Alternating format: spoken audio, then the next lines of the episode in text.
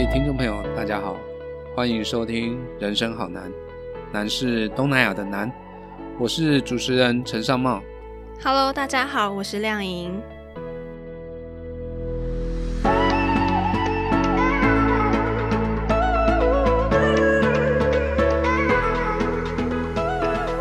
不知道各位听众朋友还记不记得我们在二零二零年东南亚新闻回顾的那一集？曾经报道过，中国在湄公河上游所建的十一座水坝，引起下游国家的疑虑，进而让湄公河水资源的问题再次浮上台面。我们也在那一则新闻中提到呢，二零二零年的二月下旬，也就是大家众所皆知，中国正在遭受新冠疫情侵袭时，湄公河下游的农民和渔民也正在经历有生以来最严重的旱灾。根据美国水资源监测机构地球之眼，也就是 Eyes on Earth，二零二零年的四月一份报告指出呢，当时湄公河下游国家出现罕见的干旱。那主要的原因是什么呢？就是在于中国所建的大坝大量积蓄雨水，从事水力发电，再将这些电卖给中国东部省份使用。中国当局呢，根本不考虑后续所带来的影响，导致下游国家严重的干旱，甚至传出部分河流完全干涸的灾情。尽管中国强烈反驳美国的指控，但是在二零二零年底，获得美国国务院资助的湄公大坝监控计划正式启动。他利用这样的卫星数据来追踪中国在湄公河上游新建的水坝水位，希望可以透由证据来说话。在美国积极的介入湄公河水资源的议题之后呢，预料这将加剧中美以及区域大国在东南亚，尤其是我们这一集即将探讨的湄公河这个流域的震惊角力。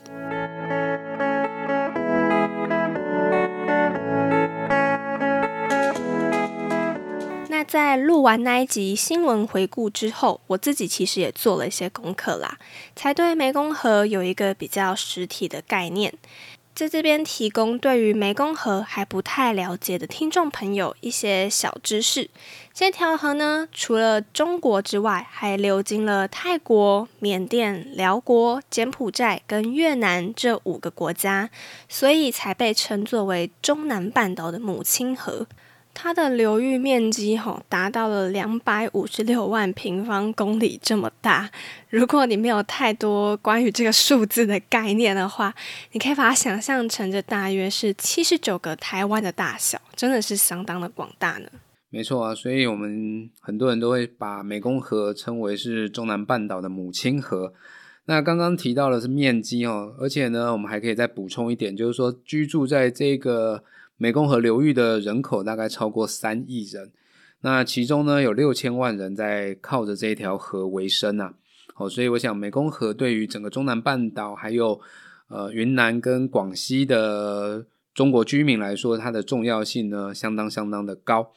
我们大家可以从几点来区别哈。第一个大概就是它的一个重要战略的一个位置。湄公河流域呢，它主要连接了包括了海洋东南亚。哦，就是在大陆东南亚下面的几个国家，还有南亚哦，印度啦、孟加拉以及中国西南地区，它是扮演一个相当重要的一个交通枢纽。所以呢，在殖民时期呢，基本上就是英法两大强国它的一个权力争夺的一个区域。冷战时期呢，则是东西方强权的正面冲突。那在冷战之后呢，整个的这一块区域呢，还是兵家必争之地。哦，尤其这几年呢，我们知道，第一个在南海主权的争议越演越烈。哦，不管是越南啦，哦，或者是像菲律宾呢，都跟中国有着越南海主权的一个争议。嗯，那第二个呢，就是在马六甲海峡。哦，其实这个部分呢，它的海盗相当的猖獗。那第三个呢，就是新加坡，它长期控制的这个马六甲海峡。哦，所以呢，对于中国来说呢。呃，他一直希望可以取得安全，取得一个安全进出印度洋的一个管道。嗯，哦，所以呢，湄公河流域这五国呢，它就可以经由安达曼海连接印度洋跟太平洋。哦，所以我们说这是它的一个第一个重要的一个呃战略位置。第二个，它的重要性呢，就来自于它的丰富天然资源。刚刚也提到了哈，在这个区域有很多六千万人靠此为生，那也是因为呢，这边有很多经济开发的潜能，包括了水利、森林、矿产、生物等等。那同时呢，湄公河上游呢提供了这个水力发电，下游呢提供这些国家饮水、灌溉、捕鱼等等。哦，所以除了泰国以外呢，这个区域的其他四个国家，它的经济成长率大概都维持在百分之六到百分之八左右。哦，所以呢，这样的一个强大的经济发展潜力，也吸引了许多大国，它透过不同的机制来启动有关于在 GMS，就是次湄公河次区域的管理。是，那所以这次的新冠疫情对于湄公河的国际情势，应该就是牵一发而动全身，应该有所影响吧？呃，这一次的新冠疫情哈，我想对于不止对于整个湄公河流域国家，它的一个情势受到一个影响。哦，其实我们可以看到，就是说在。整个全球大爆发之后呢，大家对于中国隐匿疫情的一个不满，所以呢，掀起了一股歧视亚洲或者是反中的一个情节。哦，这个所谓的疫情的政治化操作相当相当的明显。那当然不止在国内政治的运作，哦，它其实更更反映的反而是在国际政治的一个对抗。哦，所以我们可以看到，虽然说这个新冠肺炎助长了国际晋升的一个态势，但其实。后疫情时代的国际秩序将更凸显了民族国家它的一个角色哦。你可以看到，这这个很多国家在进行抗疫战争的时候，它的国家它的一个主导性其实慢慢的在在强化当中。嗯，那除此之外呢，中国跟世界其他国家的关系呢，也将造成很大的一个改变哦。大概有几种看法。第一个呢，就是认为中国在疫情之后呢，将会更加的强化。威权统治下，它的一个权力巩固，所以我们可以看到，这跟习近平他的希望可以透过这个防疫的一个战争来去巩固他的一个权力领导核心。第二个呢，则是西方国家忽略了这一次中国疫情爆发的严重性，哦，所以他们在一开始的时候，他们认为就是说，我们透过传统这种隔离啦、封锁就可以处理新的安全威胁，但后来发现不够，对，其实这样真的是不够的。那第三个呢，可能就会是站在比较支持中国跟人道关怀的角度。那支持中国就像是世界卫生组织这个卫生呃秘书长谭德赛对他的一个态度哦，看得相当相当的清楚。那另外呢，在人道关怀的角度，我们可以看到，包括像是日本、韩国，甚至我比较熟悉的泰国这几个国家，在整个疫情发生之初呢，都会有什么武汉加油。中国加油！哦，在在疫情之初都有这样的一些声音出来，可是后来随着疫情的爆发，这样的声音其实越来越少了。嗯，哦，那再来呢，就是呃，很多国家也认为这个疫情的问题必须根本上跟中国脱钩，哦，基本上就是要把中国隔离在在整个世界圈之外。他们认为这样的话就可以阻止整个新冠疫情的一个蔓延。哦，所以就是说，我们可以看到，在新冠疫情爆发之后，整个中国跟世界的关系其实也在改变。那这样的改变也反映到了湄公河流域这五个国家上面。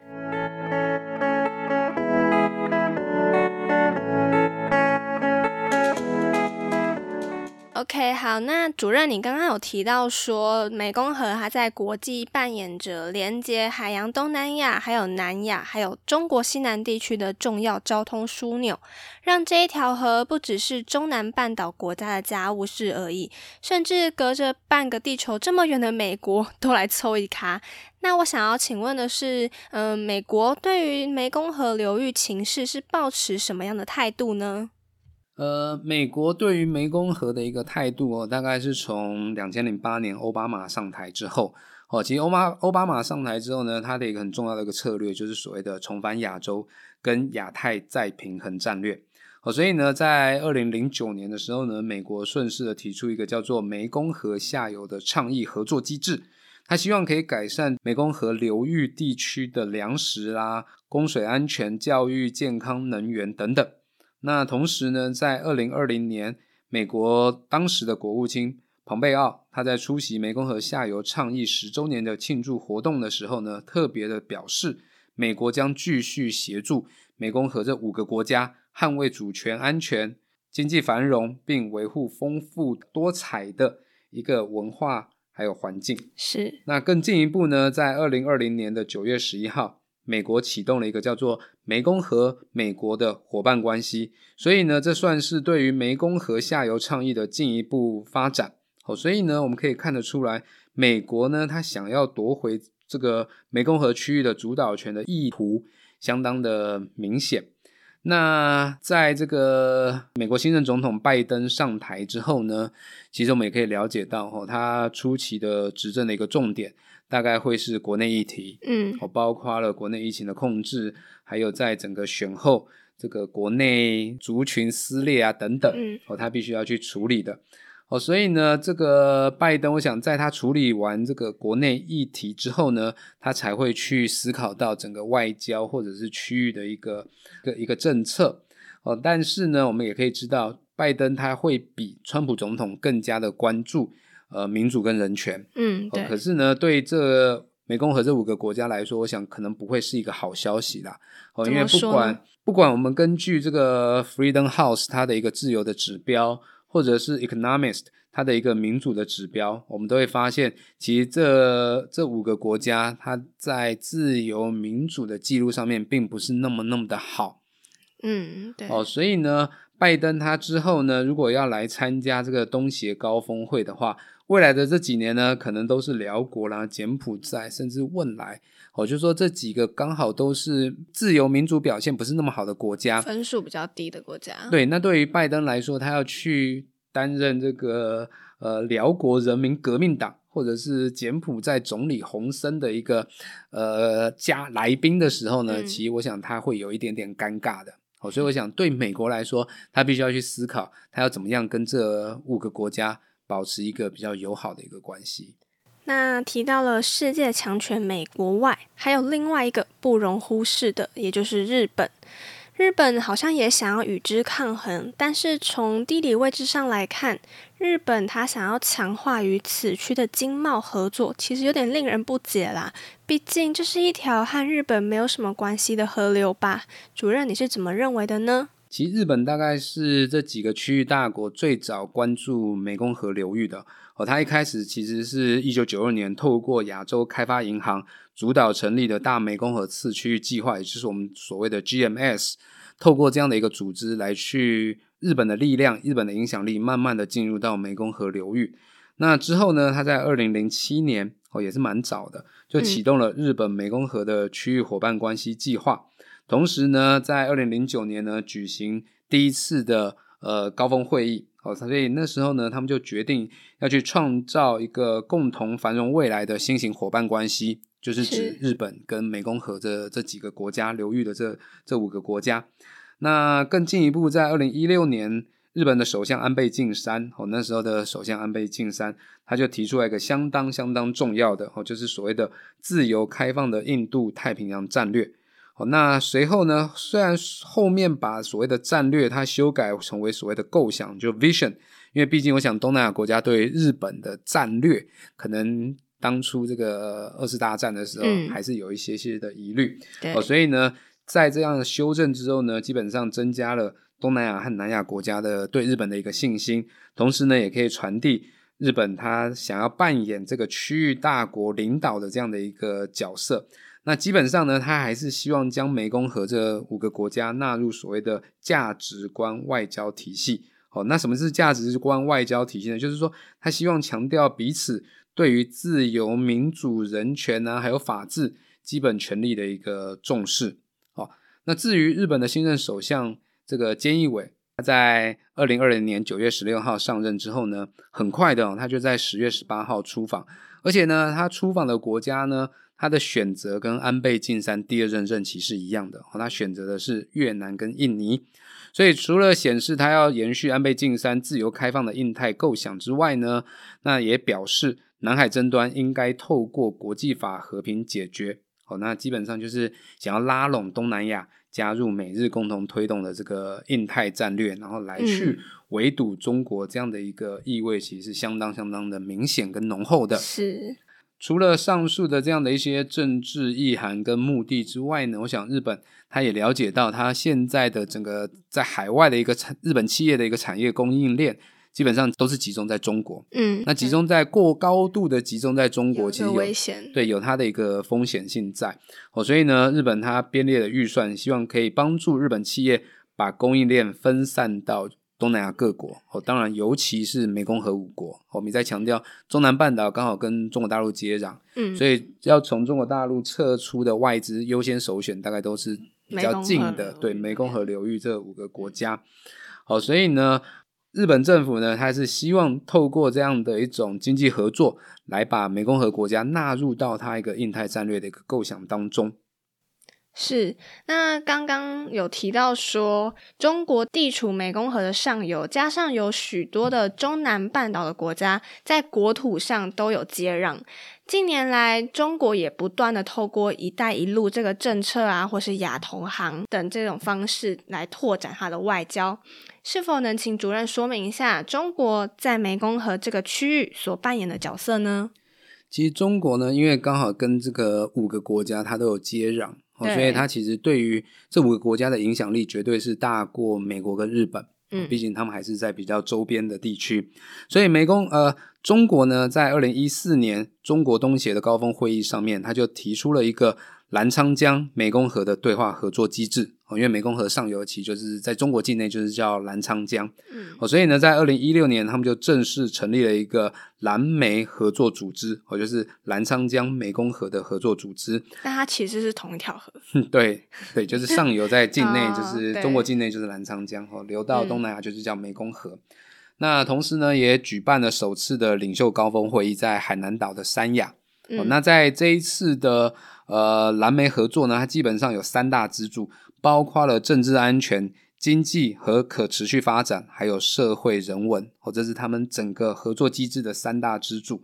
那另外呢，还有在几个面向，它是要优先合作的，包括了互联互通、产能、跨境经济、水资源、农业和减贫的这几个领域，他们希望可以优先来去合作。哦，所以呢，这个蓝莓合作再加上“一带一路”、亚投行还有丝路基金等等，你就可以看到整个蓝莓合作让中国跟湄公河国家它的双方关系全面的提升。也更紧密了。对，那到了二零二零年的时候呢，到去年哦，去年八月，因为疫情的关系嘛，所以他们透过视讯举行了第三次的领袖高峰会议。它这里面有几点哈、哦，第一个，它要强调呃政治跟安全的合作伙伴关系，哦，嗯就是中国跟湄公河五国。所以呢，在十一月二十六号，很快哈、哦，中共的中央对外联络部，他就透过线上跟线下的方式，邀请东南亚国家将近四十位的政党领袖，嗯举行一个政党的对话会。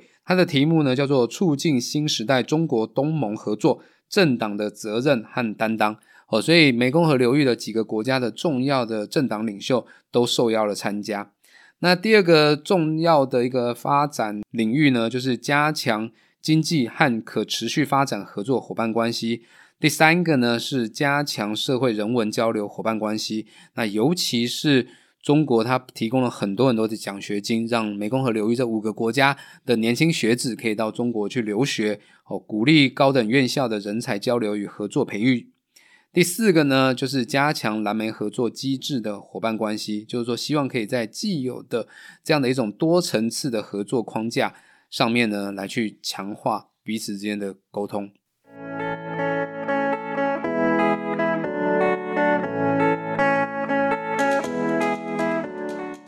看完了美国、日本、中国三个国家在中南半岛提出来的计划，和分析完各国的政治角力之后啊，我们将话题带回台湾。嗯，像现在这样的情势，对于台湾未来的发展有没有什么样的利弊，或者是有什么我们南向政策能够做的呢？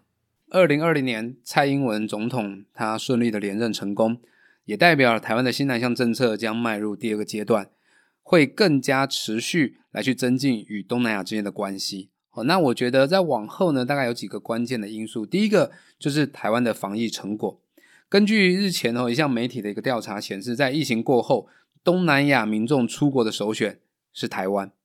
哦，嗯就是说他们希望在疫情过后，当然一方面是因为台湾可能在过去对防疫有成，他觉得来台湾是很安全的对，然后同时可能又比较近，消费又相较日韩要来的便宜一点点。对，好，所以呢，呃，早在蔡英文总统的第一任任期的时候呢，因为推动所谓的双向人才交流，那时候呢就已经针对新加坡、马来西亚、泰国、汶莱的这几个国家的民众来台给予免签。那另外针对其他东协六个国家，采取的是签证放宽的措施。哦，所以呢，也代表的是说，湄公河流域这五个国家，它要来台湾，现在基本上是很方便的。好，所以呢，相信我想，因为防疫有成，哈，在安全无虞的情况底下，会有更多的东南亚民众，尤其是湄公河流域这五个国家的民众，会选择来台湾，哦，增进对台湾的认识跟了解。我想，这个对台湾来说是一个好事啦，对，有帮助的地方。好。那第二个呢，我觉得是应该要避免假消息来去影响台湾新南向政策的一个成效。为什么会特别谈这个呢？因为日前不知道大家有没有注意到，就是有个新闻提到了在泰文版的，就是在 Twitter 上面有人用泰文来去 PO 了一篇文章，那里面放上的是一张调查局的公文，哦，然后里面写到台湾跟美国呢干预泰国的一个反政府运动。同时呢，造成泰国社会的一个分裂。那当时我一看，我就觉得这是一个假消息因为那个公文的一个样式就有点怪怪。但是对于泰国人来说，他们可能不了解，对啊，他们只看到你的 po 文，就说：“哎，台湾好像真的是联手想要干预泰国的内政。”哦，可是后来发现，这个其实是中国网军，他找了台湾的民众，哦，加以训练，然后让他们去做这样的一个假消息。哦，所以我就说。这个事件它显示出来的就是说，两岸之间的一个网络战、假消息战，它已经转移到了东南亚，嗯，哦，意图影响台湾的外交关系，还有台湾在东南亚国家的形象。那我觉得往后台湾的有关单位必须要加以防范的这一块。是。那第三个呢，也是在二零二零年九月的时候，台美之间签订了一个台美基础建设融资及市场建立合作架构。要干什么呢？基本上要深化彼此合作，同时呢，引进民间的资源，投入到东南亚地区的基础建设计划。因为我们都知道，其实这五个国家它相当欠缺的就是基础建设，哦，包括像是缅甸啦、辽国、柬埔寨，嗯，哦，他们在过去透过中国大陆“一带一路”亚投行，中国大陆透过了这两个机制，然后呢，帮助这几个国家去建设他们的基础设施。哦，那如果台湾往后有机会可以跟美国联手进入到这一块，因为毕竟我想对这湄公河流域五个国家来说，基础建设是他们目前最急迫所需要的。是哦，所以如果台湾可以跟美国联手强调这一块的话，我觉得对台湾往后的一个在东南亚地区的一个形象或者外交关系是会有一些正面提升的作用。OK，好，那我们就谢谢主任以上精彩的分析。我相信这应该是平常我们很少能在新闻上面看到的话题，也希望各位今天收听完之后能收获满满。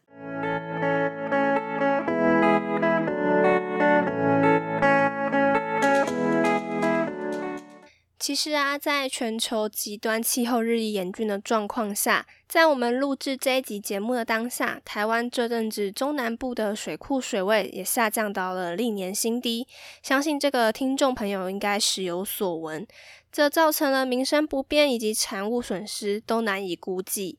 而世界其他地区，如湄公河这条中南半岛命脉，牵一发而动全身，影响着周遭数个国家、数千万人民的生活。湄公河水资源分配的议题又在衍生出来，下游国家粮食安全的危机啊、饥饿还有贫穷等等问题，甚至影响周遭国家的经济发展。这些问题不是我们在这一集短短三十分钟内可以探讨完的。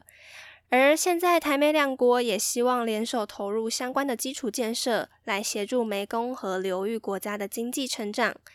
但这也不是一触可及，我们仍衷心盼望着中国、美国与日本三个国家可以在湄公河流域扮演负责任的大国角色，摒弃各自的政治盘算以及地缘政治的考量，希望他们最终能走向建立多元伙伴的关系。一同促进此区域永续发展的道路上。那我们这一集的时间也差不多喽，又到了要跟各位听众朋友说再见的时候了。谢谢你的收听。如果你对于南向议题有兴趣，欢迎订阅我们的 Podcast 频道，也可以上脸书、IG 或者是 YouTube 搜寻“佛光普照新南向”，心是爱心的心，与我们联络。人生好难，我们下次见，拜拜，拜拜。